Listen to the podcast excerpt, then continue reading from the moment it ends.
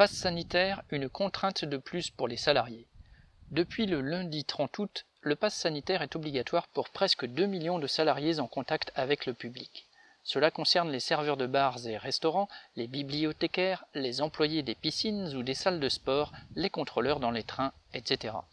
Contrairement à ceux de la santé, la vaccination n'est pas obligatoire pour ces travailleurs, mais la contrainte que représente la réalisation d'un test anti-Covid tous les trois jours et la fin annoncée du remboursement de ces tests rend de fait la vaccination quasi obligatoire. Ceux qui refusent de présenter un passe valide à leur patron et qui ne peuvent pas être placés hors du contact avec le public, changement de poste au bon vouloir de l'employeur, peuvent voir leur contrat de travail suspendu, sans salaire, pendant deux mois.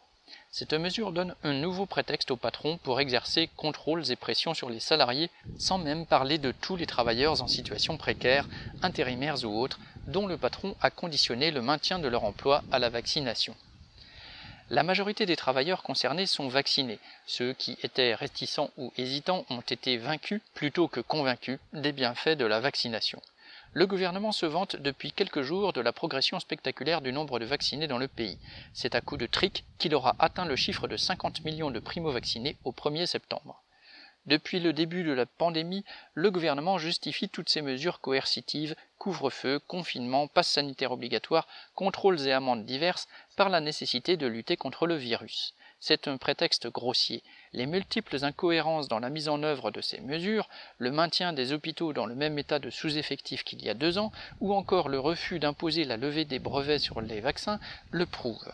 Macron a fait un calcul politique à huit mois des présidentielles pour se donner la posture d'un chef autoritaire, pour semer la division parmi les travailleurs et faire diversion pour mieux porter les attaques anti-ouvrières en préparation.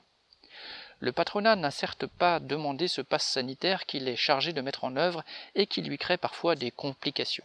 Ainsi, Ruth Bézieux, président du MEDEF, ne souhaite pas que cette mesure dure trop longtemps.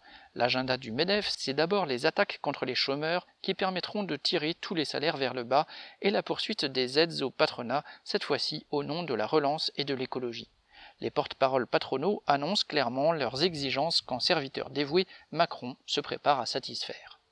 Les travailleurs, eux qui font marcher toute la société, doivent se préparer à combattre les uns et les autres sans se laisser diviser entre vaccinés et non vaccinés, qu'ils soient soumis ou non au pass obligatoire.